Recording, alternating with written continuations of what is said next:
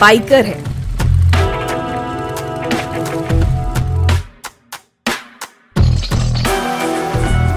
वो एक फोटोग्राफर भी है। उसे कविताएँ लिखने का शौक है। लेकिन उसकी इन सब पहचानों पर हावी है। उसकी एक और पहचान। मैं बहुत ही गर्व के साथ आप सबसे कहती हूँ that I am gay I am the member of gay community Uttar Pradesh के एक छोटे से कस्बे में पली बढ़ी। डिम्पल मिथिलेश चौधरी के लिए आसान नहीं था इस पहचान को दुनिया के सामने लाना। मैं एक गलत जिस्म में हूँ। जो मेरी रूह है ना जो मेरी आत्मा है वो उसका जिस्म बायोलॉजिकली सही नहीं है। मेरे इस इस रूह को सही जिस्म में जाने की ज़रूरत है। लेकिन दुनिया के लिए इतना मुश्किल क्यों है? ये समझ पाना कि हर पहचान से ऊपर हमारी एक ही पहचान है हमारा इंसान होना। बहुत तकलीफ़ होती थी कैंटीन में एक तरफ़ सब लोग जाके खाना खा रहे हैं कोई और आपकी आप एक बड़ी सी टेबल पे बैठे हुए हो जहाँ पे सिर्फ़ आप हो अपना लंच बॉक्स लेके और कोई आके आपको क्रॉस करके उस दूसरी तरफ़ चला गया जहाँ सीट पर जगह भी नहीं है बैठने के लिए। उस वक्त ये होता था कि ये लोग समझ क्यों नहीं रहे हैं कि मैं इंसान पहले हूँ। डिम्पल बहुत बहुत स्वागत है ज़िंदगी में। शुक्रिया रिचा जी। डिम्पल मिथिलेश चौधरी ये एक नाम है जो एक बेटी को उसके माता पिता ने दिया। वो बेटी पली बड़ी हाथरस के पास एक छोटे से कस्बे में।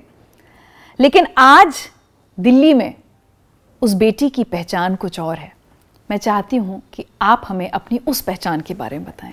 तो डिम्पल मिथिलेश चौधरी हाँ ये मेरा पूरा नाम है। लोग जब मुझसे पूछते हैं कि मिथिलेश क्या है तो मुझे बड़ा गर्व महसूस होता है कहते हुए कि मिथिलेश मेरी माँ का नाम है। और चौधरी मैंने अपने पिता का सरनेम लिया है और मेरा नाम डिम्पल है। जहाँ तक आप मेरी पहचान के बारे में अगर पूछती हैं कि मेरी पहचान क्या है, दरअसल ये जो सवाल है ना, ये बड़ा पेचीदा है। जब आपको आपको ये बताना पड़े कि आप इंसान होने से कम कुछ और हैं, अगर मैं खुले तौर पे कहूँ कि एल कम्युनिटी से तो आपके जहन पे सबसे बड़ा सवाल होता है कि क्या इंसान होना काफ़ी नहीं है? इतना नाकाफ़ी है कि आपको इन नामों से बुलाया जाए। कोई पहचान देनी पड़ जाए। देखिए ये ये जो सच है ना ये आपका पीछा कभी नहीं छोड़ सकता। कि इंसान होने से ज़्यादा लोग आपसे ये जानना चाहते हैं कि आप लड़कियों में ज़्यादा इंटरेस्ट रखते हैं या लड़कों में? या फिर दोनों में? या फिर आपकी सेक्सुअलिटी क्या है? यहाँ जेंडर की बात नहीं हो रही सेक्सुअलिटी क्या है? तकलीफ़ ज़रूर होती है लेकिन आज बेहद ज़रूरी है लोगों को उनके सवालों के जवाब देना ताकि वो सिर्फ़ किताबों में पढ़ के या फिर उनकी अपब्रिंगिंग जैसी हुई है उनको जो समझाया गया है जो सिखाया गया है जो बताया गया है उसमें बंद के ना रहे। आज बहुत ज़रूरत है कि उनको खुल के बताया जाए। तो अभी आज के हालात ये हैं कि क्योंकि मैं एक एल कम्युनिटी का हिस्सा हूँ मुझे बड़ी कोफ्त होती है नामों से। मुझे एल कम्युनिटी नाम से ही कोफ्त होती है। मतलब इंसानों से भरी दुनिया में आपको एक ऐसे तबके में बाँध के रख दिया गया है, जहाँ आपको आपकी पहचान ज़बरदस्ती आपसे थोपी, आप पे थोपी गई है कि आप लेस्बियन हो या गे हो या ट्रांस हो या बायसेक्सुअल हो या क्वेयर हो। तो ठीक है, अगर आपको मुझे इसी नाम से जानना है तो मैं बहुत ही गर्व के साथ आप सबसे कहती हूँ that I am gay I am the member of gay community और अगर आपको मेरी इसी पहचान से सुकून मिलता है तो ठीक है आप सुकून ले लीजिए। लेकिन इससे बड़ा सुकून मेरे लिए कोई नहीं है कि मैं इंसान हूँ मुझे इंसान की तरह देखा जाए और मुझे इंसान की तरह ही पहचाना जाए। डिम्पल बहुत ज़रूरी है कि अब कॉन्वर्सेशंस हों इस टॉपिक के अराउंड क्योंकि आ, लोग समझते नहीं हैं या कई बार नासमझी में ऐसी बातें कह देते हैं जो सामने वाले को बुरी लग सकती हैं। बहुत चीज़ें होती हैं बहुत कॉम्प्लेक्स इशू है। अगर आप थोड़ा सा सिंप्लीफाई करें हमारे व्यूअर्स के लिए L G B T Q क्या है ये?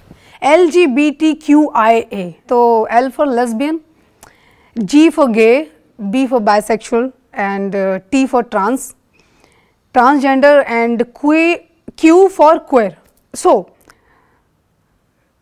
एक बहुत ही सीधी भाषा में अगर ये बताया जाए तो इस पूरी कम्युनिटी को गे कम्युनिटी कहते हैं। गे कम्युनिटी का मतलब होता है कि जो हेट्रोसेक्सुअल्स नहीं है। हेट्रोसेक्सुअल मींस स्ट्रेट जिन्हें अगर आप आमतौर की भाषा पे कहें तो नॉर्मल सो कॉल्ड सोसाइटी एक एक औरत को एक पुरुष से प्यार हो। हाँ लेकिन ये भी डिबेटेबल है normal we are not normal we are normal too but ज़्यादातर लोग इसको नॉर्मल और स्ट्रेट और गे के नाम से जानते हैं। खैर तो गे पूरी कम्युनिटी को कहते हैं क्वेर क्वेर इज़ अ पर्सन जो अपने साथ किसी तमगे को लगाकर नहीं चलता।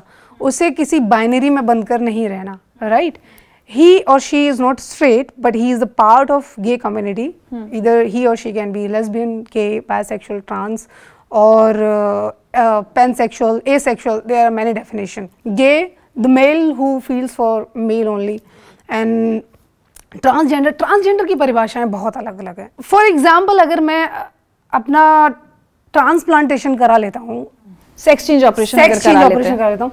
तो I would be call as a trans man trans man क्योंकि biologically I was a women right biologically I was a female but मैंने ट्रांसप्लांट करा लिया। तो इस प्रोसेस को फिर हम ट्रांसमैन कहेंगे। तो ट्रांसजेंडर की एक सीधी सी परिभाषा ये है कि एक इंसान जो बायोलॉजिकल कुछ और है लेकिन वो अपने आप के अंदर कुछ और फील करता है। हाँ हम्म। कुछ और फील करता है।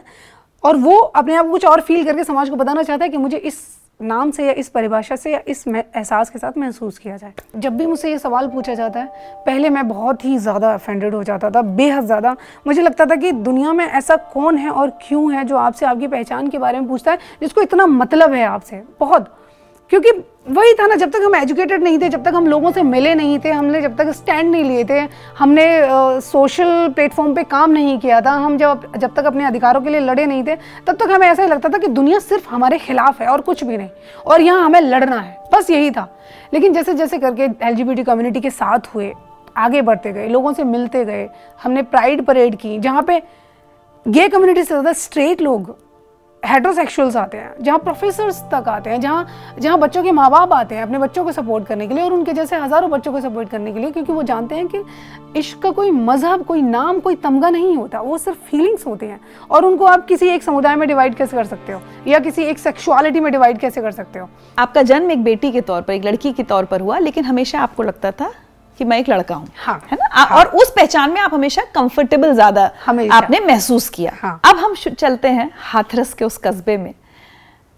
कई साल पहले ना इतनी अवेयरनेस थी ना इतना लोगों ने बात की थी, जागरूकता एक्सेप्टेंस भी नहीं था, लोगों को स्वीकार नहीं था। क्या आपको याद है कि कब ये एहसास हुआ कि मैं आपका ये कहने का मन हुआ कि मैं जाना चाहता हूँ, बजाय कहने के कि मम्मी मैं जाना चाहती हूँ? नहीं नहीं, अगर बात करने की बात करें तो नहीं, कभी ये एहसास नहीं हुआ। बस I feel like a boy and I do I did I use to do everything like a boy right तो बचपन में नहीं, कभी मेरे अंदर ये नहीं आया कि नहीं, मुझे ऐसे बात करनी है, मुझे ऐसे बात करनी है। नहीं लेकिन हाव भाव सोच चाल चलन कुछ कुछ लड़कों जैसा लड़कों था सब सब सब वैसा ही था। सिर्फ़ बचपन में मुझे नहीं याद है क्योंकि मैं छोटा था मेरी माँ मुझे बताती हैं और जब मैं मेरी बातें आ जाती हैं तो माँ पूरी कहानी लेके बैठ जाती हैं।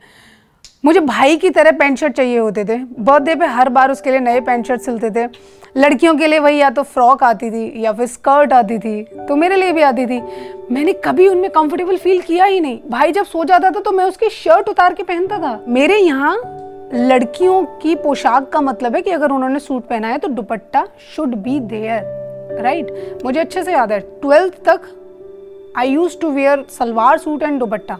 अच्छा। बट बट कभी कभी भाई के कपड़े और मुझे बहुत मार लगती थी क्योंकि मैं जाट फैमिली से। दुपट्टे के बिना सूट पहन नहीं सकते तो एक लड़की पैंट शर्ट कैसे पहनेगी? और खूब मार लगती थी। घर के कामों में कभी इंटरेस्ट नहीं होता था कभी नहीं। घर के बाहर बहुत बड़ा मोहल्ला है सारे बच्चे वहाँ आके खेलते थे शाम को।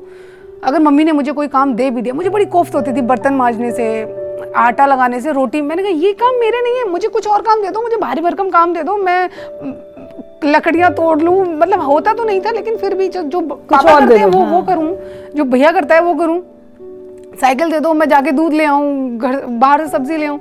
और जैसे ही शाम को लड़के खेलने आते थे सामने, और मैं काम छोड़ के सीधे ग्राउंड में, और वहाँ माँ जाके और हाथ खींच के और पकड़ के लेके आती थी और खूब पिटाई लगती थी। जैसे हेट्रोसेक्सुअल में बात होती है ना अपोजिट सेक्स की तरफ़ अट्रैक्शन होता है, और वहाँ आपकी वो सारी फीलिंग्स होती हैं जो जो आप एक सहज रूप से करते हो कि अगर आप स्ट्रेट हो और एक लड़का हो तो लड़की को देखकर जो आपकी फीलिंग होंगी या तो सेंसिटिव होंगे या फिर बात करने में झिझकेंगे। ये मेरे साथ लड़कियों के साथ थी।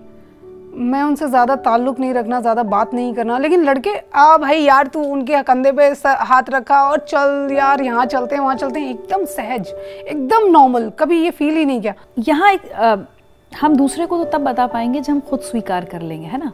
और खुद स्वीकार करना में भी वो कंडीशनिंग तो है जहाँ जिन जिस परिवार में हम पलते बढ़ते हैं तो कई बार हमारे समझ में भी नहीं आता। आप अपनी पहचान को कब स्वीकार कर पाए और उसमें कितना टर्मोइल रहा टू एक्सेप्ट कि यार मैं हूँ लड़की लेकिन नहीं मैं लड़की जैसा महसूस नहीं कर रही। तो दु, दुनिया को तो आप तब समझाएँगे ना जब खुद समझ पाएँगे। उस दुविधा को आप हमें बता सकते हैं आज? मुझे ये कभी पता नहीं चला कि मैं अलग हूँ। मुझे ये ज़रूर पता चला था कि अच्छा मुझसे अलग लोग भी होते हैं, जो लड़के और लड़कियों वाली चीज़ें होती हैं। समझ रही हैं आप? और ये मुझे कब पता चला? मैंने I was in school in my tenth और एलेवेंथ स्टैंडर्ड तो क्या होता था कि स्कूल की लड़कियाँ बातें करती थी एक दूसरे से, लड़कों के बारे में, कि पता है, आज गली में वो खड़ा हुआ था। आज वो खड़ा हुआ था, उसने मुझे ग्रीटिंग कार्ड दिया। पता है, वो ऐसे मुझे देख रहा था जब हम स्कूल से आ रहे थे। एंड आई वाज लाइक ये क्या है? लड़कों की एंट्री कहाँ से आ गई यार? So that that was a particular moment when I was like तब थोड़ा सा डर, थोड़ी सी हिचकिचाहट महसूस हुई। तब मुझे धीरे धीरे करके महसूस होता था कि कि क्या कुछ ऐसा है जो मुझे छुपा के रखना चाहिए? क्या कुछ ऐसा है जो, अगर बाहर आ गया तो मुझ पे हावी हो जाएगा? मेरी एजुकेशन पे, मेरी फैमिली पे, या या मेरे साथ में जो लोग हैं उन पे, या मेरे जो दोस्त हैं, क्या वो खो जाएँगे या वो छिन जाएँगे?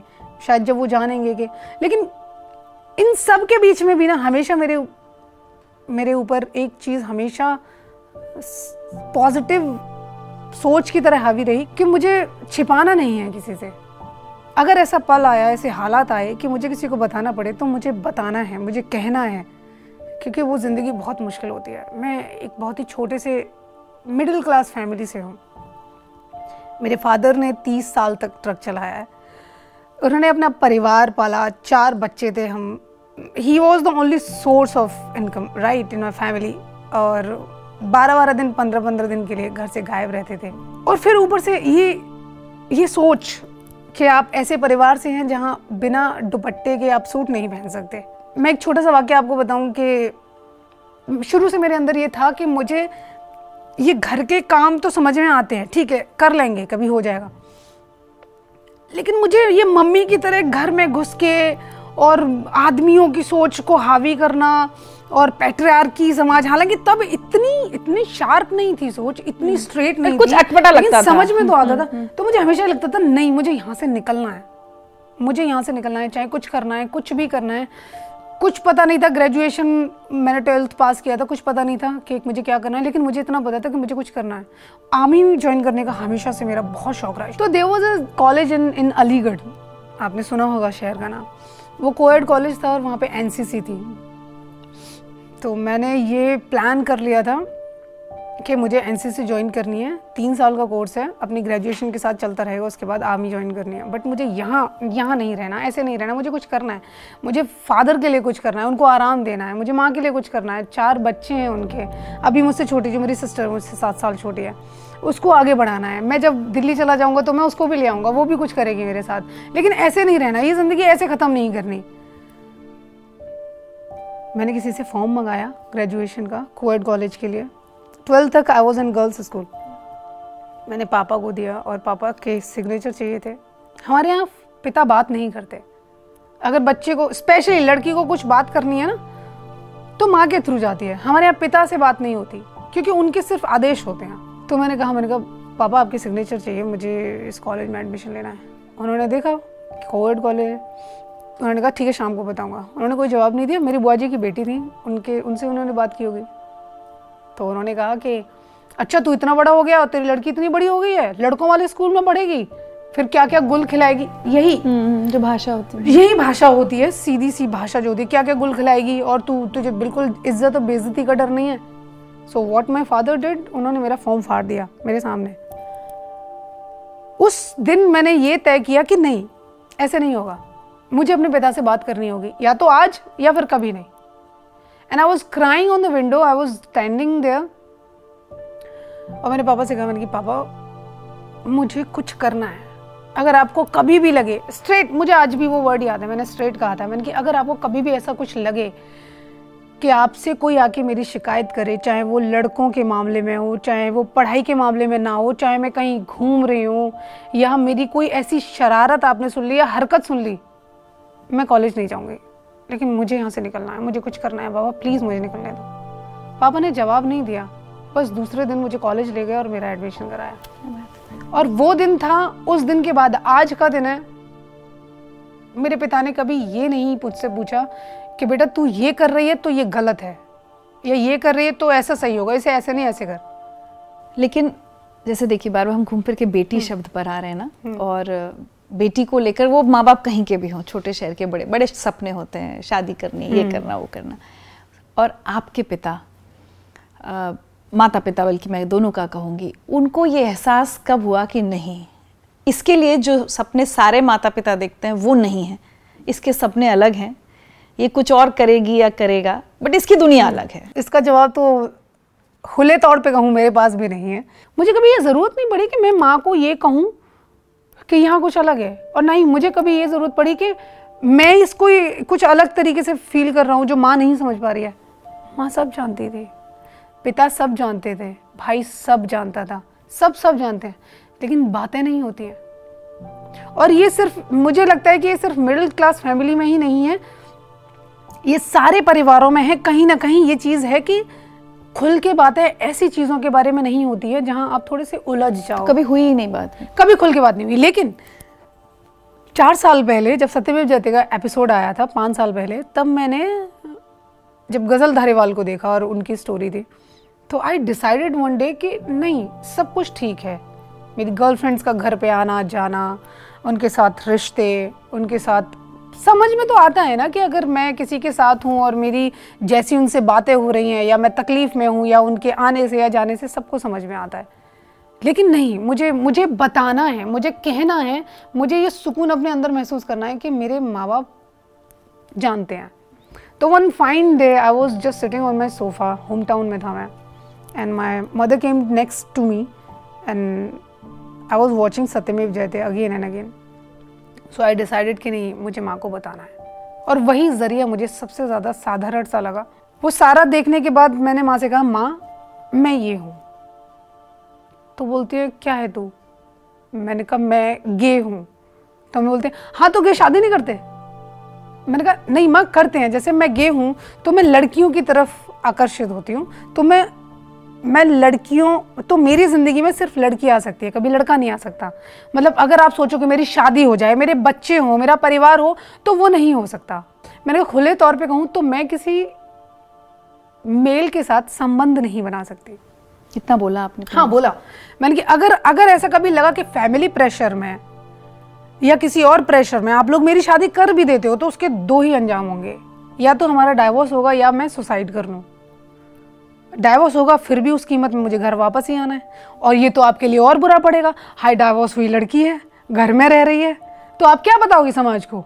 तो इससे अच्छा है कि या तो आप ये स्वीकार करो कि आपका बच्चा क्या है, या फिर आप ये स्वीकार करो कि आपका बच्चा जो है, वो बताने के बाद भी आपने उसे समझा नहीं, या आपने उसे उसे स्वीकार नहीं किया।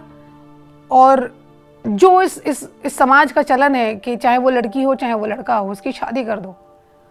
और शादी करने के बाद भी जो अंजाम होगा, उसको आप बाद में भुगतें या फिर आप बाद में बचते हैं, उससे बेहतर है कि आप अभी ये जान लें।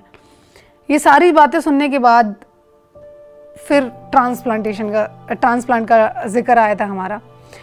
सो मैं बहुत ही खुले तौर पे बताना चाहता हूँ। आज से तीन चार साल पहले तक मेरे दिमाग में ये था कि अभी भी है कि मैं मैं एक गलत जिस्म में हूँ। जो मेरी रूह है ना, जो मेरी आत्मा है, वो उसका जिस्म बायोलॉजिकली सही नहीं है। मेरे इस इस रूह को सही जिस्म में जाने की ज़रूरत है। तो महसूस करता था कि मुझे मुझे ट्रांसप्लांट कराना है। सी आपकी आपका जो सच होता है ना आप आप अगर उसे एक्सेप्ट कर लेते हैं तो दुनिया की कोई ताकत ऐसी नहीं होती जो आपको झुका सकती है। मेरे अंदर ही मेरा सच है और मुझे अगर कोई भी आगे ये कहता है कि तुझे शर्म नहीं आती तो आज मुझे तकलीफ़ नहीं होगी। तीन साल पहले होती, ज़रूर होती, क्योंकि हम ऑफेंडेड हो जाते हैं। हमें अपने बारे में कुछ कमी सुननी अच्छी नहीं लगती। यहाँ पे एक सीधी सी बात है कि आप पहले अपने आप में महसूस करो कि जो है, वो आपकी कमी है या आपकी ताकत है। अगर आप भगवान को मानते हैं तो उसने तो बस इंसान बनाया है ना। ये लड़की, ये लड़का, ये गे लेस्बियन ये तो इंसानों ने नाम दिए हैं। तो क्यों? मैंने, मैं मैं वैसे ही तो खाता हूँ यार, मैं वैसे ही महसूस करता हूँ, मैं वैसे ही चलता हूँ, मैं वैसे ही लोगों को देखता हूँ, मेरा नज़रिया वैसा ही है। तो आप आप मुझे, मेरी फीलिंग्स को उससे अलग कैसे कर सकते हैं? सिर्फ़ इसलिए क्योंकि क्योंकि आप उसको जेंडर से कनेक्ट कर रहे हैं। क्योंकि आपको ये बता दिया गया है आप आपके ऊपर ये थोप दिया गया है कि एक लड़का है तो वो लड़की से ही कनेक्ट होगा और एक लड़की है तो वो लड़के से ही कनेक्ट होगी क्योंकि आपको ये बता दिया गया है। और दोनों के शरीर की डेफिनेशन दोनों के बिहेवियर की डेफिनेशन सब फिक्स है। सब फिक्स है। और यहाँ हमको ये बताया जाता है कि तुम एक लड़की हो तुम्हें अधिकार नहीं है कि तुम संविधान का उल्लंघन करो। ये तो हमारे संस्कारों में नहीं है ये तो घिनौनी है। कोई कहता है कि योगा से हो जाएगा योगा करो। आपके अंदर से सेक्सुअलिटी की जो प्रॉब्लम है, वो निकल जाएगी। आप स्ट्रेट बन जाओगे, आप नॉर्मल बन जाओगे। अरे, हम नॉर्मल हैं भाई। जेनुअनली अगर कोई बात करता है रोज़मर्रा की ज़िंदगी में और कोई कहता है आपसे कि अच्छा सुनो यार डिम्पल अच्छा एक बात बता यार, तेरे अंदर ये फीलिंग्स हैं, लेकिन नॉर्मल लोगों में मुझे शब्द से कोफ्त होती है। नॉर्मल नॉर्मल की डेफिनेशन क्या है? और आपने ये कैसे, आपको किसने अधिकार दे दिया कि आप क्योंकि मेरी मेरी फीलिंग्स अलग हैं। तो मैं नॉर्मल नहीं हूँ। तो मैं नॉर्मल नहीं हूँ। आपको ये अधिकार किसने दे दिया? इन चीज़ों से गुफ्त होती है। खैर माँ को बताया और माँ ने कहा सारी बातें जानने के बाद फिर माँ ने मुझसे एक सवाल पूछा। नहीं मैंने उनको बताया कि माँ तीन साल पहले तक दो साल पहले तक मुझे ये फील होता था कि मैं ट्रांसप्लांट कराऊँ। माँ बहुत दुखी हो गई। उन्होंने मुझे रोका और उन्होंने मुझसे बस एक बात कही देख तुझे जिससे प्यार करना है, तुझे जिससे शादी करनी है, तुझे जिसके साथ रहना है, तू रह, मुझे कोई प्रॉब्लम नहीं। लेकिन अपने शरीर को दुख मत दे। अपने शरीर के साथ कुछ मत कहियो। कुछ मत कर। बहुत प्रॉब्लम होगी बेटा, और वो मैं देख नहीं सकती। मेरी माँ को इस बात से फ़र्क नहीं पड़ता कि उन्होंने कभी शायद ये देखा भी नहीं होगा, सुना भी नहीं होगा कि एक लड़की एक लड़की के बारे में बात कर रही है। लेकिन उन्हें इस बात से फ़र्क पड़ता है कि मेरा बच्चा, मेरे बच्चे को फिज़िकली कोई प्रॉब्लम ना हो। मैंने उन्हें पूरा प्रोसेसर बताया कि तीन इसके फेजेस होते हैं। एक साल में रिकवरी होती है कम से कम तीन चार महीने आप हॉस्पिटलाइज चेंजेस ये और पूरी उम्र आपको हार्मोन के इंजेक्शन लेने पड़ते हैं। तो इन सबसे मार डर गई। और फिर फाइनली उन्होंने बस एक सवाल पूछा कि अच्छा ठीक है अब ये सब ठीक है अब तू मुझे ये बता कि तू लड़की से शादी करेगी या लड़के से हाँ। शादी करेगी? हाँ। अब मेरे पास क्या जवाब है यार? मैं मैं ऐसी औरत को क्या जवाब दूँ जो इतनी प्यारी है, जिसे कुछ समझ में नहीं आ रहा? बस उसे अपने बच्चे की फ़िक्र है और और थोड़ी सी वो समाज की यू नो बिछाई हुई या या लादी हुई इन चीज़ों की कि यार शादी तो तुझे करनी होगी। खैर, वो आखिरी दिन था, उसके बाद मेरे, हम चार भाई बहन हैं, मुझसे बड़ा भाई है, उससे दो साल छोटी मैं हूँ, मेरे से एक और सिस्टर है जो दो साल छोटी है, फिर मेरे से छः सात साल छोटी प्रतिभा है। तो मेरे से जो छोटी सिस्टर है, उसकी शादी हो गई फाइनली लोग पूछते हैं बड़ी की शादी नहीं करा रही?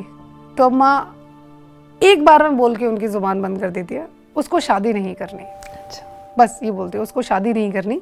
और वो जो कर रही है वो खुश है वो अपनी ज़िंदगी जी रही है हमें भी कोई प्रॉब्लम नहीं है। आप कोई नहीं पूछता। हाँ? आपको कुछ सुनवाती हूँ मैं। हाँ।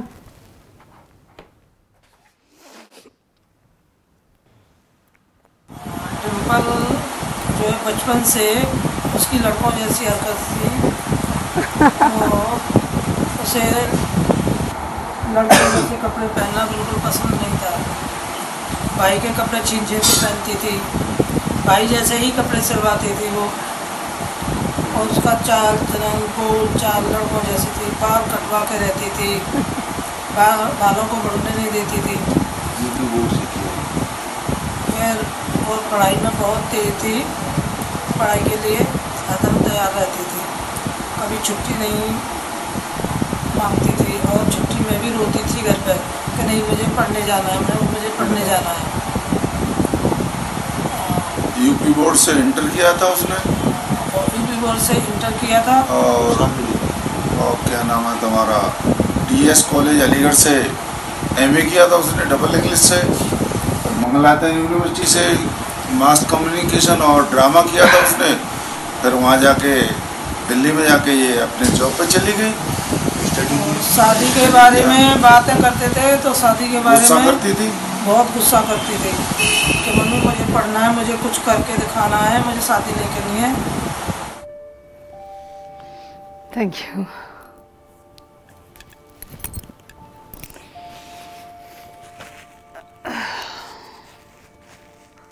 as I told you मैंने पहली बार सुना है मम्मी पापा को अपने बारे में बात करते हुए ऐसे। क्योंकि बात नहीं होती। राइट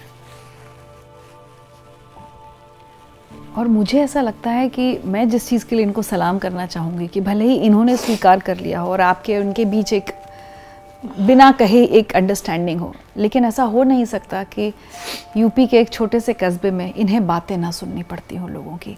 लेकिन उन बातों का असर उन्होंने कभी आपके ऊपर नहीं आने दिया। क्या क्या बातें आपके माता पिता को सुननी पड़ी हैं आसपास कस्बे के लोगों से, रिश्तेदारों से? बहुत सारी बातें सुनने को मिलती हैं। I am thirty four now और यहाँ तो अगर लड़की ने ग्रेजुएशन कर लिया पोस्ट ग्रेजुएशन कर लिया, बाहर जॉब करने चली भी गई, अब उसको सात साल, आठ साल हो भी गए तो अब क्या मतलब है? शादी वादी करनी है कि नहीं करनी? कुछ लोग लिहाज है कि नहीं? मतलब शर्म है कि नहीं? और ये डायरेक्ट होती हैं। और रिश्तेदारों में जो थोड़े से उम्र में बड़े हैं या रिश्तेदारी में बड़े हैं, वो इस तरीके के सवाल करते हैं कि बेटी की शादी करनी है कि नहीं करनी है? थोड़ी सी समाज में इज़्ज़त अपनी रखनी है या नहीं रखनी है? कौन सा वो वहाँ जाके पैसे कमा रही है? कितना कमा रही है ज़रा हमें बताना। अभी तक तो तुम्हारी ज़िंदगी ऐसे ही चल रही है कुछ बदलाव तो हुआ नहीं है।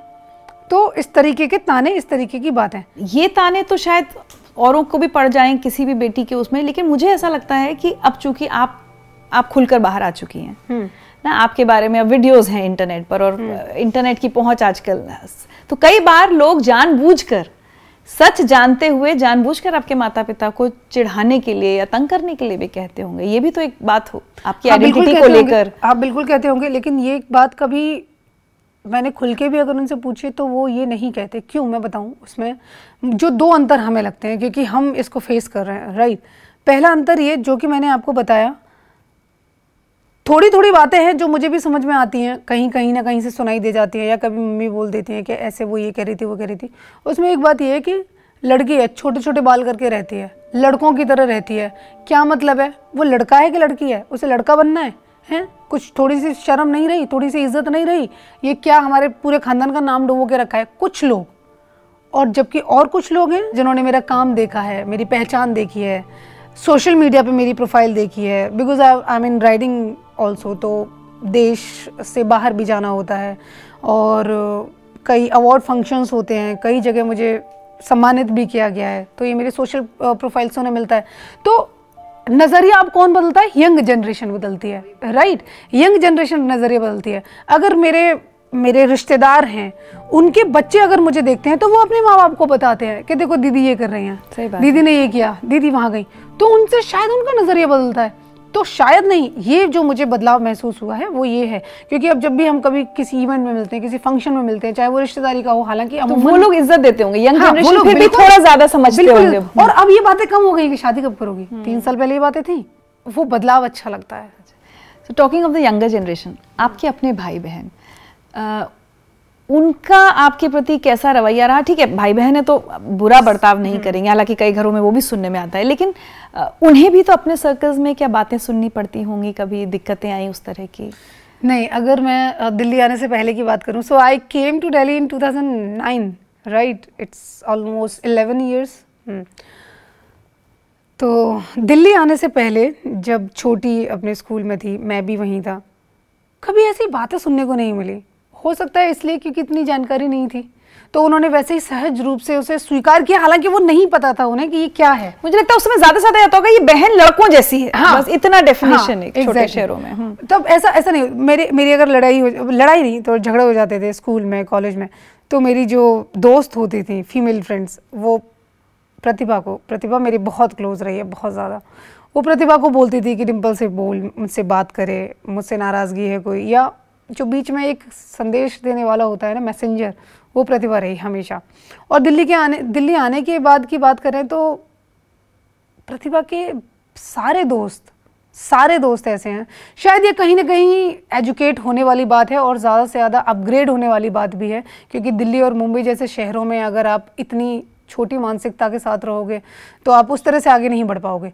तो बहुत से लोग ऐसे होते हैं जो इसको बस कैसे भी सही स्वीकार कर लेते हैं। और बहुत से लोग ऐसे होते हैं जो जेनुअनली फ़र्क महसूस नहीं करते और इसको स्वीकार करते हैं। तो प्रतिभा के जितने भी दोस्त हैं, वो प्रतिभा बहुत ही प्राउड से बोलती है कि वो मुझसे ज़्यादा दीदा को पसंद करते हैं। शी कॉल्स मी दीदा। तो वो मुझसे ज़्यादा दीदा को पसंद करते हैं। अगर कहीं कोई फ़ोटो होती है तो वो उसके बारे में बात करेंगे और कॉल करेंगे। अगर मैं शो पे हूँ वीडियो कॉल करूँगी तो सारे दोस्त आ जाएँगे उससे, उसके, मुझसे बात करेंगे। और वो, उनकी ख्वाहिश होती है कि एक बार डिम्पल से मिला डिम्पल से मिलना है।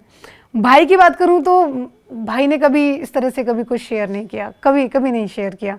लेकिन हाँ वो कभी कभी ये ज़रूर कह देता है कि तूने ये यहाँ से जो कट कराया, ये अच्छा नहीं लग रहा। इसको रहने दे। बाल ठीक है, बाल छोटे हैं, ठीक है, और कोई कट करा ले, लेकिन ये अच्छा नहीं लग रहा।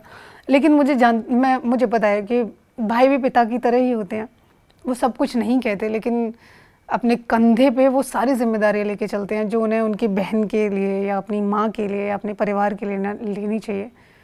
हमेशा हमेशा सब सपोर्ट करते हैं। चलिए कुछ और सुनवाएँ आपको। हाय मेरे hero. This is for you only इसके बारे में क्या कहूँ समझ में नहीं आता। वो दुनिया है मेरी। लोग कहते हैं ना कि आपकी सक्सेस के पीछे आपके मॉम डैड का हाथ होता है। मॉम डैड का हाथ है बट अगर मैं अपने लिए बात करूँ तो मेरी सक्सेस सिर्फ़ डिम्पल है। और डिम्पल के लिए मैं सब कुछ हूँ। मेरे लिए डिम्पल सब कुछ है।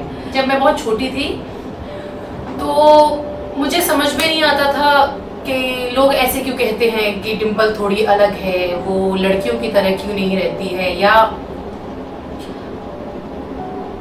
वो ऐसे क्यों चलती है, ऐसे क्यों खाती है।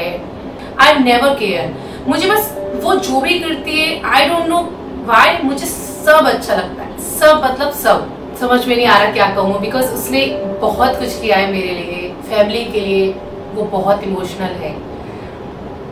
कभी अपनी बातें कुछ कहती नहीं है बट मैं सिर्फ़ समझ जाती हूँ। हम एक दूसरे के पूरे मतलब समझ में नहीं आता कि मैं इस वर्ड को कैसे एक्सप्लेन करूँ बट जब हम साथ होते हैं ना तो हमें किसी की ज़रूरत नहीं होती। मुझे समझ में नहीं आता ये रिश्ता क्या है।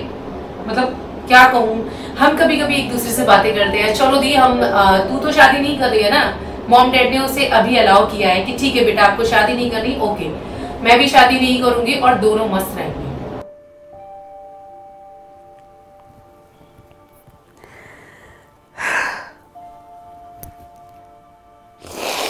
पागल है, कुछ भी कहती है।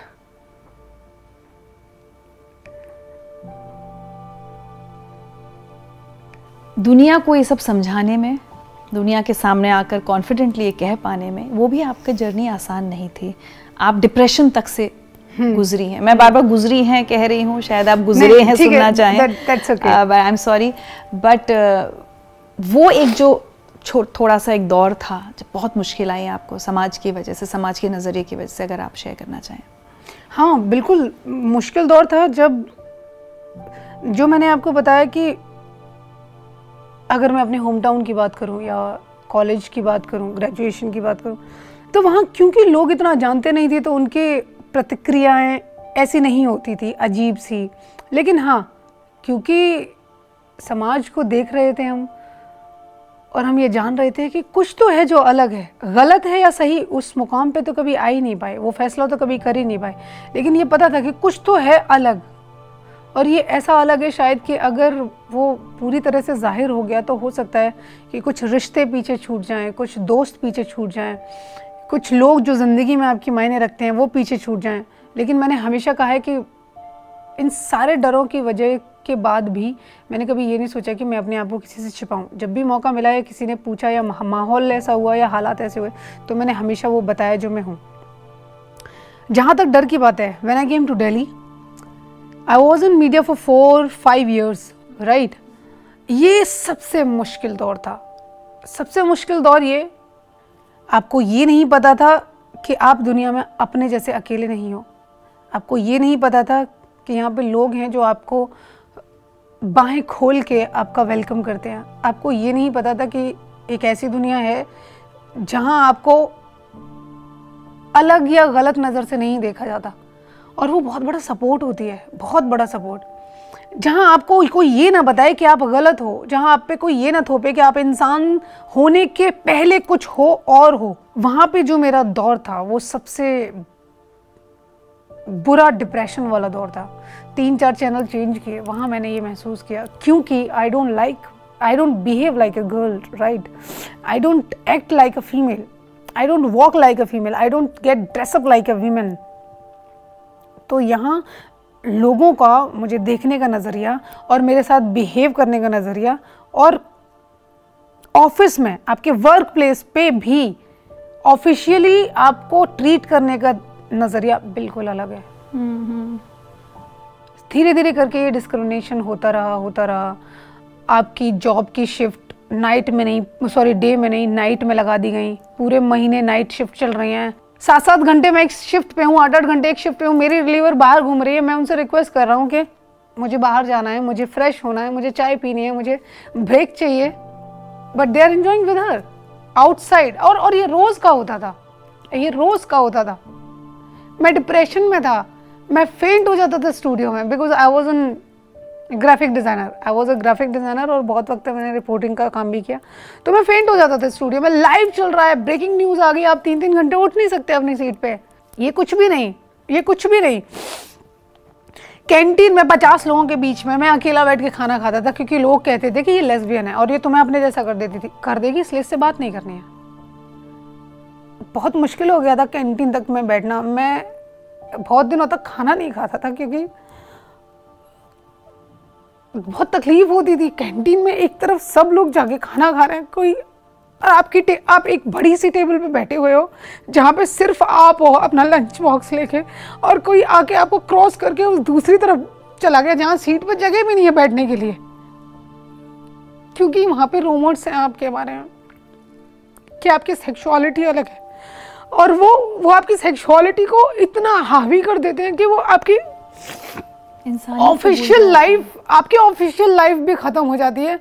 आप इतने डिप्रेशन में होते हो कि आप उस वक्त ये सोचते हो कि क्योंकि आपका सोर्स ऑफ़ इनकम कुछ और नहीं है। तो इतनी चीज़ें आपके दिमाग में चल रही होती हैं। आप क्या करो? आप इसको छोड़ दो। अरे कहीं और जॉब ढूंढ लेंगे। इतना आसान नहीं होता है। इतना आसान नहीं होता। आप स्टूडियो में नहीं बैठ सकते। आप ऑफ़िस में नहीं बैठ सकते। आप रिसेप्शन पे नहीं बैठ सकते। क्योंकि कोई भी जाता है तो आपको उसकी नज़र आपको उनकी नज़रों में अपनी अपने लिए सच्चाई दिखती है कि वो आपको किस नज़र से देख रहा है। तो उस वक्त ये नहीं होता था कि मैं गलत हूँ, उस वक्त ये होता था कि ये लोग समझ क्यों नहीं रहे हैं कि मैं इंसान पहले हूँ?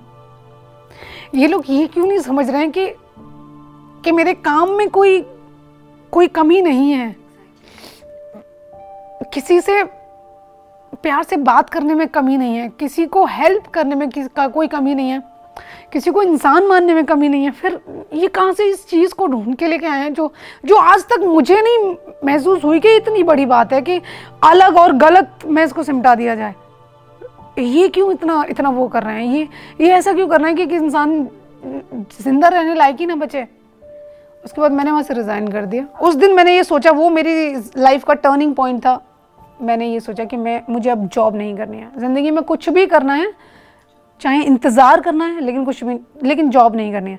सच कहूँ तो ऋचा जी, आज भी मेरा ये तय नहीं है कि मुझे करना क्या है, क्योंकि मुझे जल्दबाजी नहीं होती है। मेरे अंदर जल्दबाजी नहीं है।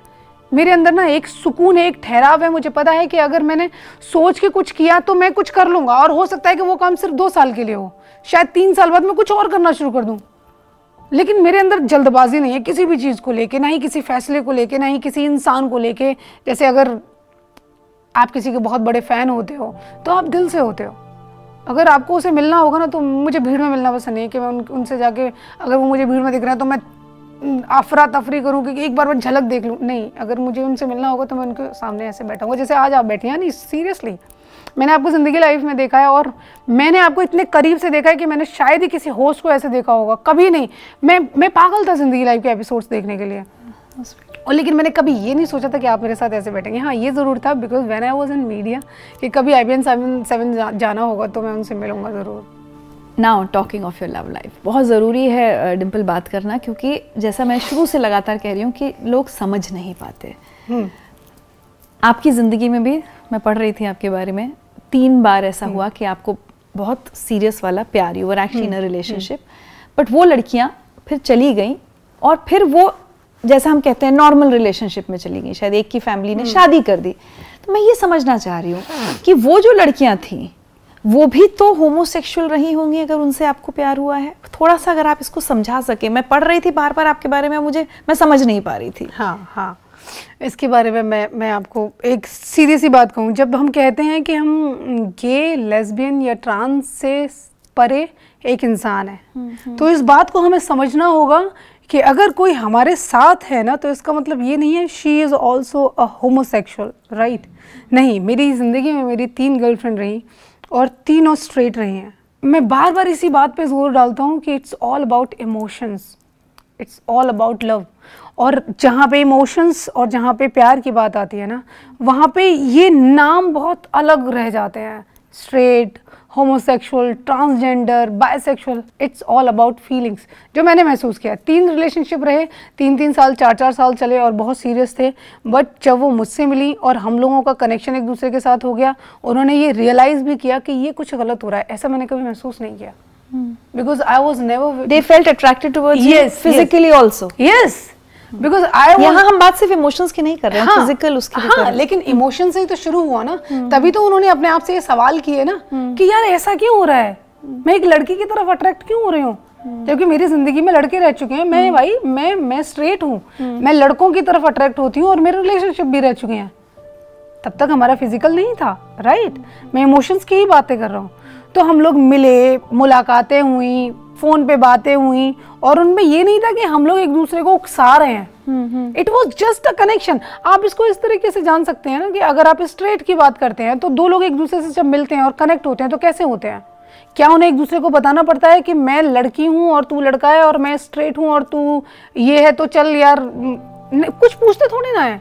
ना ये पूछते हैं सीधी सी बात कहूँ जब हम इमोशंस में होते हैं तो किसी से ये पूछने की पहल भी बड़ी भारी पड़ जाती है कि क्या तू ऑलरेडी रिलेशनशिप में है? क्या तू मैरिड है? क्या तुम्हें कोई लड़का देख रहा है? या तुम किसी को डेट कर रहे हो? नहीं। वो बस फीलिंग ही तो होती हैं और हम बस आगे बढ़ते जाते हैं। लेकिन वहाँ पे आके शायद हम सवाल पूछना जायज़ समझते हैं, ज़रूरी समझते हैं कि जहाँ पे ये पता चले कि शायद दोनों की तरफ़ से ऐसा है तो ये पहले क्लियर कर लिया जाए।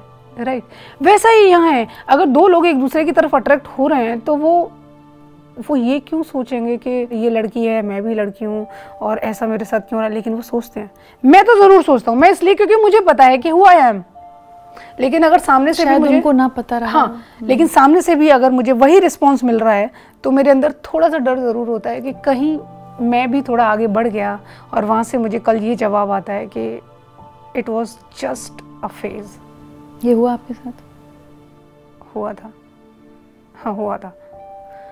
मेरी पहली गर्लफ्रेंड के साथ यही हुआ था। लेकिन बट वो वो वो मेरी ज़िंदगी की ऐसी लड़की रही जो जो मैं कभी मेरे जहन से नहीं जा सकती। हुआ था जब हम पहली बार कनेक्ट हुए थे और उसके बाद हम लोग मिलने लगे, हमारे बीच में बातें होने लगी बट क्लियर कभी एक दूसरे से नहीं हुआ राइट फिर एक वक्त बाद एक एक एक लम्हा आया जब उसने कहा कि Dimple I don't want to remember all these things and all those moments it was just a phase so forget everything उस वक्त मैंने अपने आप से नफरत की थी, बहुत नफरत की थी। इसलिए कि क्या, इसलिए क्योंकि मैं लड़का नहीं हूँ, इसलिए इसके लिए इतना आसान है कि इन सब चीज़ों को भूल जाना। इन सारी बातों को भूल जाना और एक गलती की तरह मुझ पर थोप देना कि वो वो एक गलती थी। लेकिन मैंने जाने दिया। क्योंकि फीलिंग्स आप कभी किसी पे थोप नहीं सकते। और ये तीनों लड़कियाँ आपको छोड़कर किसी लड़के के पास ही गई नहीं so what happen my first girlfriend जिसके बारे में मैंने बात की है फैमिली प्रेशर में उसकी शादी हुई। और सी जब आपको पता होता है कि मान लो अगर वो ये कह भी दे कि डिम्पल मुझे शादी नहीं करनी मुझे अपने साथ ले चलो मैं आपके साथ रहूँगी। मेरे अंदर इतने गट्स नहीं है, मैं उसको कहाँ रखूँ? मैं कौन सी दुनिया से उसे अलग लेके जाऊँ? ऐसी कौन सी दुनिया में लेके जाऊँ जहाँ पे वो लोग उसका पीछा नहीं करेंगे, जिस सच्चाई से हम लोग शायद छिपते हैं, जिसकी वजह से चार साल से शायद हम लोग सिर्फ़ एक दूसरे को ये बता पाए हैं कि हम एक दूसरे से इतनी मोहब्बत करते हैं कि और कुछ सोचा ही नहीं है। हम सारी चीज़ें निभाते हैं, सारी जिम्मेदारियाँ, वो सारी, वो सारे रिश्ते में जितने भी मिजाज होते हैं, वो एक दूसरे के साथ शेयर करते हैं। लेकिन अगर तुम उसे ये कह भी दे तो मैं इस बात के लिए रेडी कहाँ से हूँ? मेरे पास वो दूसरी दुनिया नहीं है ना जो मेरे और तेरे जैसे लोगों को एक्सेप्ट करती हो जहाँ हम सुखी रह सकें जहाँ हम as a couple as a married couple रह सकें। तो उस वक्त मेरे अंदर भी गट्स नहीं है ना? तो मैं कैसे मैं कैसे उसको कह दूँ कि हाँ तू सब छोड़ के आ जा? तो वो जो हालात हैं वो मुझे स्वीकार करने पड़ेंगे। हाँ। उसकी शादी हुई हम लोग फ़ोन पे कनेक्ट होते थे। हम लोग घंटों रोते थे। वो बात करती थी जब उस जब जब वो विदा हुई सुबह छः बजे उसका फ़ोन आया जब वो विदा हो रही थी मुझसे बात करने के लिए। और मैं उस पल को महसूस कर रहा था कि इस वक्त इस पे क्या क्या बीत रही होगी क्योंकि वो वो उस वक्त कुछ नहीं कर सकती ना। वो वो उसकी गलती भी नहीं थी वो मेरी गलती भी नहीं थी वो उसके पेरेंट्स की भी गलती नहीं थी। कैसे हो सकती है? समझ नहीं रहा। किसकी गलती होगी? कैसे हो सकती है वो गलती?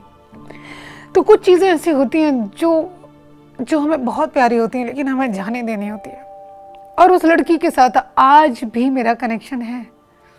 हम लोग एक दोस्त की तरह बात करते हैं, बच्चे की तरह बात करते हैं। मैं वही कह रहा हूँ कि वो लड़की मेरी ज़िंदगी की ऐसी लड़की है जिसने मुझे जिसने मुझे मुझे मैं बनना सिखाया, बिना किसी शिकायत के, बिना किसी कमी के। जिसने जिसने मेरे साथ मुझे ये यकीन दिलाया कि मैं ना गलत हूँ ना सही हूँ मैं प्यार करने लायक हूँ। मैं ऐसा इंसान हूँ जिसके साथ जिया जा सकता है। मैं जिम्मेदार भी हूँ मैं प्यार दे भी सकता हूँ मैं वो हर ज़िम्मेदारी निभा सकता हूँ जो शायद एक कपल या एक बाप निभा पाए। मैंने उसे एक बच्चे की तरह रखा। तो ये मेरी पहली गर्लफ्रेंड थी। हैप्पीली मैरिड या she is happily married now या और जो दूसरी गर्लफ्रेंड थी वो ऐसा एक्सपीरियंस था, जिस एक्सपीरियंस ने या जिस लड़की ने मेरी ज़िंदगी पे ऐसी छाप छोड़ी कि अब मुझे डर लगता है, बहुत डर लगता है। हम लोग चार साल रिलेशनशिप में थे और चार साल रिलेशनशिप में रहने के बाद one fine day I caught her cheating with me with some other guy and they were dating each other for last four or five months i think four five months six months and i was like i was shocked and उस बारे में बात हुई when i asked her कि हम तीन साल से साथ हैं चार साल से साथ हैं ये क्या है वो मुझे मनाती रही कोशिश करती रही कि मैं मन जाऊँ उसकी गलती है जो भी है but finally she said to me कि I want a husband I want a life. I want social acceptance. I want a child. Can you give it to me? मेरे पास कुछ नहीं था मैं मैं क्या पूछता उससे मैंने बस उससे ये पूछा कि चार साल बाद तुझे ये सवाल समझ में आया चार साल बाद मैं क्या जवाब देता उसे मैं बस वहाँ से उठा और शायद आपने सुना हो बिहारी जी, वृंदावन में बहुत मानते हैं उन्हें। मेरी फैमिली बहुत मानती है। बस मैंने अपना वॉलेट उठाया और मैं वहाँ चला गया और पूरे दिन पूरे दिन वहाँ बैठा रहा। मैं बस ये सोचता रहा कि चार साल बाद अगर एक इंसान से सवाल किया जाए तो तो उसके पास क्या जवाब रह जाएगा और उसके बाद मुझसे क्या पूछता? मैं उससे क्या पूछता? मेरे पास कोई सवाल नहीं रह गया था क्योंकि इस इस एक जवाब में मेरे पास सारे जवाब हैं तो उसके, मैं उसे क्या पूछूँ? मैं उससे ये पूछूँ कि मेरे दर्द की क्या कीमत लगाई है तूने? या मैं उससे ये पूछूँ कि जो दर्द मुझे हो रहा है उससे तुझे तकलीफ़ हो रही है या नहीं हो रही? मैं कैसे पूछूँ उससे? वही सब सोच समझ के ही कर रही है ना? यार, उसकी सारी प्लानिंग थी, खैर, जो भी है। तीसरी girlfriend I recently had a breakup it's almost now one year so she was dating a guy we were having relationship for last three years जो मेरी अभी recent ex girlfriend रही है and suddenly I got to know that she is with somebody तो ये जो मेरे experiences हैं ये ऐसी छाप छोड़ गए हैं कि मैं चाहूँ भी तो अपनी फीलिंग्स को दबाता रहता हूँ मारता रहता हूँ अगर मैं किसी के लिए फील भी करूँ तो वही है ना मेरी माँ कहती है कि कोई लड़की अगर अच्छी सी मिल जाए तो उसके साथ रहे। थोड़ा अकेलापन भी दूर हो क्योंकि ज़िंदगी ऐसे नहीं करती, कोई ना कोई साथ चाहिए। मैं अपने आप को भी ये दिलासा देता हूँ और अपने से ज़्यादा माँ को दिलासा देता हूँ कि ज़िंदगी कट जाती है अकेले जबकि मुझे पता है नहीं कट सकती। वी नीड समबडी लेकिन आप कैसे ढूंढोगे? आप कैसे ढूंढोगे एक ऐसा इंसान जो आपके जैसा हो और आपको पूरी ज़िंदगी वैसे ही स्वीकार करे जैसे आप हो? अब लोग कहते हैं कि ऐसे तो स्ट्रेट वेडिंग में भी होता है। होता है। ठीक है स्ट्रेट वेडिंग में भी होता है। लेकिन उनको पता तो होता है कि ये नहीं तो कल कोई और कल नहीं तो परसों कोई और। लेकिन यहाँ मैं ऐसी लड़की कहाँ से ढूंढूँ यार? अगर आज किसी के लिए फीलिंग्स होती भी हैं तो ज़बरदस्ती अपने आप को इधर उधर डिस्ट्रैक्ट करना कहीं भी किसी और से बात करना या कहीं जाना या अपने काम में बिज़ी रहना ताकि मेरे अंदर ये फीलिंग्स आ भी ना हो क्योंकि मेरे अंदर ये अब डर घर कर चुका है। कि at the end of the day यही होने वाला है। यही होने वाला है।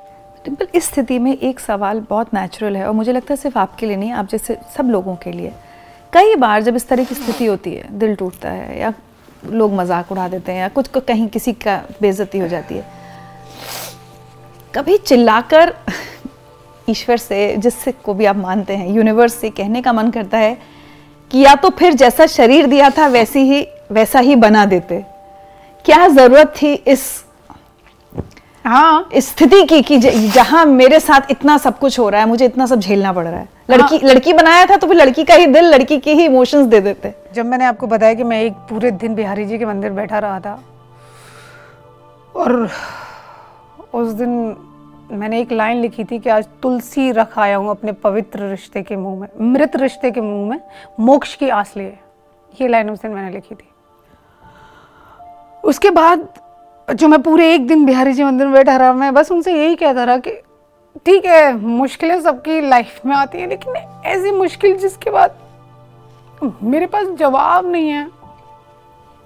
मैं दूसरे को तो बाद में दूँ मैं अपने आप को क्या जवाब दूँ? लोगों को आपसे सिंपथी भी नहीं होगी ज़्यादा। किसी को बताइए तो नहीं समझते। नहीं कोई नहीं समझेगा।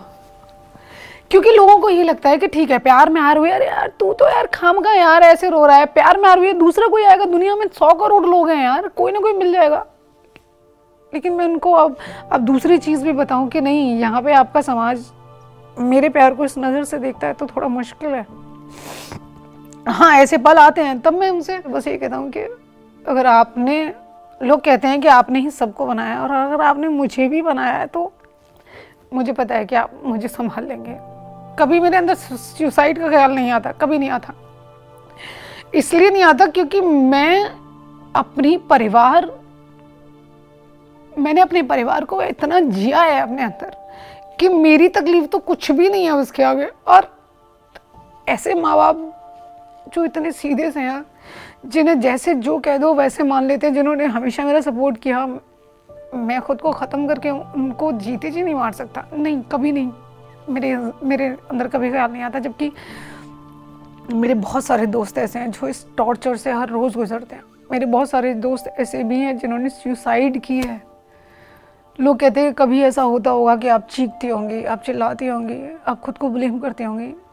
हाँ लेकिन मुझे नहीं पता कि इतनी ताकत मेरे अंदर कहाँ से आई है कि शायद मेरे फादर से मेरे अंदर इतनी ताकत आई कि मैं उस वक्त, मैं बहुत इमोशनल हूँ, बहुत बहुत ज़्यादा सेंसिटिव हूँ। लेकिन अपने रिश्तों से मैंने ये सीखा है कि मुझे थोड़ा सा स्ट्रांग रहना है और किसी को अपनी वीकनेस नहीं दिखानी है। और सबसे बड़ी बात कि जब आप दया की अपेक्षा करते हैं ना किसी से तो आपको घृणा मिलती है। बहुत। क्योंकि उनको ये पता चल जाता है कि अगर सामने वाले की कंडीशन मांगने की है ना तो वहाँ कमी होगी। और वो आपको अपने तरीके से जज करता है।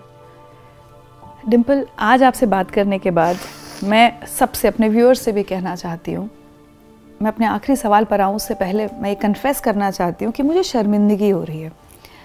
आज मैं यहाँ आई हूँ और सारी बातचीत सिर्फ़ इस बारे में हुई है कि डिम्पल मिथिलेश चौधरी का सेक्सुअल ओरिएंटेशन क्या है। कैसे वो नॉर्मल नहीं है या हम नॉर्मल हैं और क्या क्या हुआ इनके साथ।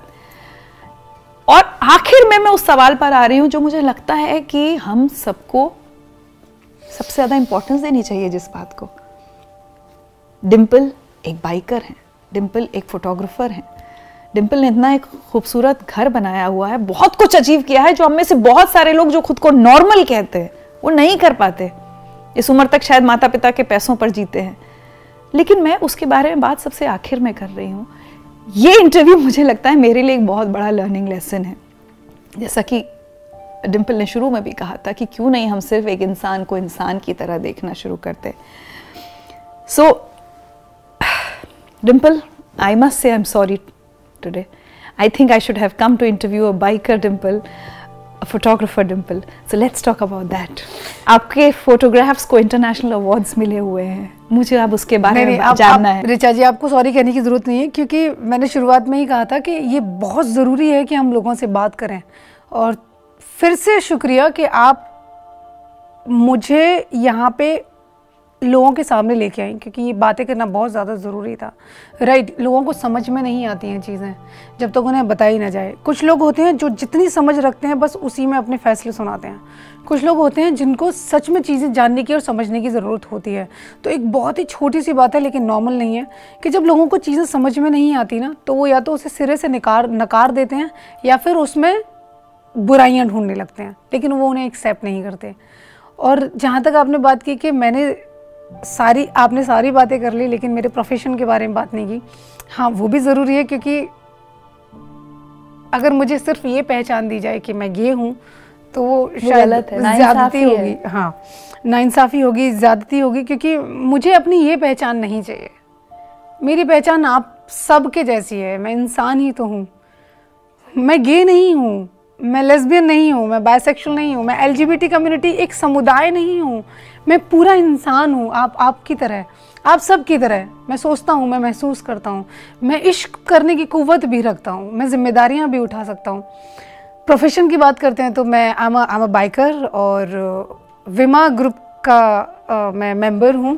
सो विमा women's international motorcycle association it's an international group biking group female group है ये। और फोटोग्राफ़र हूँ तो अगर मैं अपनी फ़ोटोग्राफ़ी की बातें करूँ तो सबसे पहली मेरी फ़ोटोग्राफ़ी एग्जीबिशन एम्स्टरडेम में लगी थी। So I was there for five days and it was completely sponsored और हैरानी की बात यह है कि मेरे पाँच फोटोग्राफ्स वहाँ लगे थे जिसमें से तीन मोबाइल क्लिक थे। या so that was my turning point जब मैंने डिसाइड किया कि अगर यहाँ से मेरी शुरुआत हो रही है तो इस शुरुआत को आगे बढ़ाना चाहिए। बट आपने बाइकिंग और फोटोग्राफी से इतना खूबसूरत घर अपने दम पर बनाया है। मेरी sister she is a model तो पिछले चार साल से उसे इंटरनेशनल कॉन्ट्रैक्ट मिल रहे हैं। तो इस कामयाबी में सबसे बड़ा हाथ उसका है। मेरी माँ का भी है फादर का भी है क्योंकि थोड़ा सा फाइनेंशियल सपोर्ट उनसे भी लिया। तो लेकिन सबसे बड़ा हिस्सा इसका जो है वो मेरी छोटे सिस्टर को जाता है। तो हम तीन चार लोगों ने मिलके ये छोटा सा घर बनाया छोटा सा आशियाना बनाया है। तो फोटोग्राफी की शुरुआत मेरी यहाँ से हुई, फिर उसके बाद दुबई में एक छोटी सी एग्जीबिशन लगी और फिर उसके बाद ऑस्ट्रेलिया में। मैंने एल कम्युनिटी को लेके एक फ़ोटो शूट किया था, जिसके तीन, दो से तीन फोटोग्राफ्स मेरे वहाँ एग्जिबिट हुए थे। फिर उसके बाद दुबई, फिर उसके बाद दो बार दिल्ली में एग्जीबिशन लग चुकी है। तो basically I am a street and portrait photographer I am not into fashion and wedding not at all यहाँ क्या है कि जब आप सड़कों पर निकलते हो ना तो आपको असल लोग मिलते हैं। एहसास ज़िंदगी मिलती महसूस करने वाले लोग मिलते हैं। और मुझे उन चेहरों को क्लिक करना पसंद है। मुझे उन लोगों को क्लिक करना पसंद है जो अपनी ज़िंदगी में बेहतरीन है खुश हैं जिन्हें शिकायत नहीं है। आज आपसे बात करके बहुत खूबसूरत सीख जो मैं पहले भी कही कि मैंने सीखी है कि बेटा या बेटी नहीं बच्चा।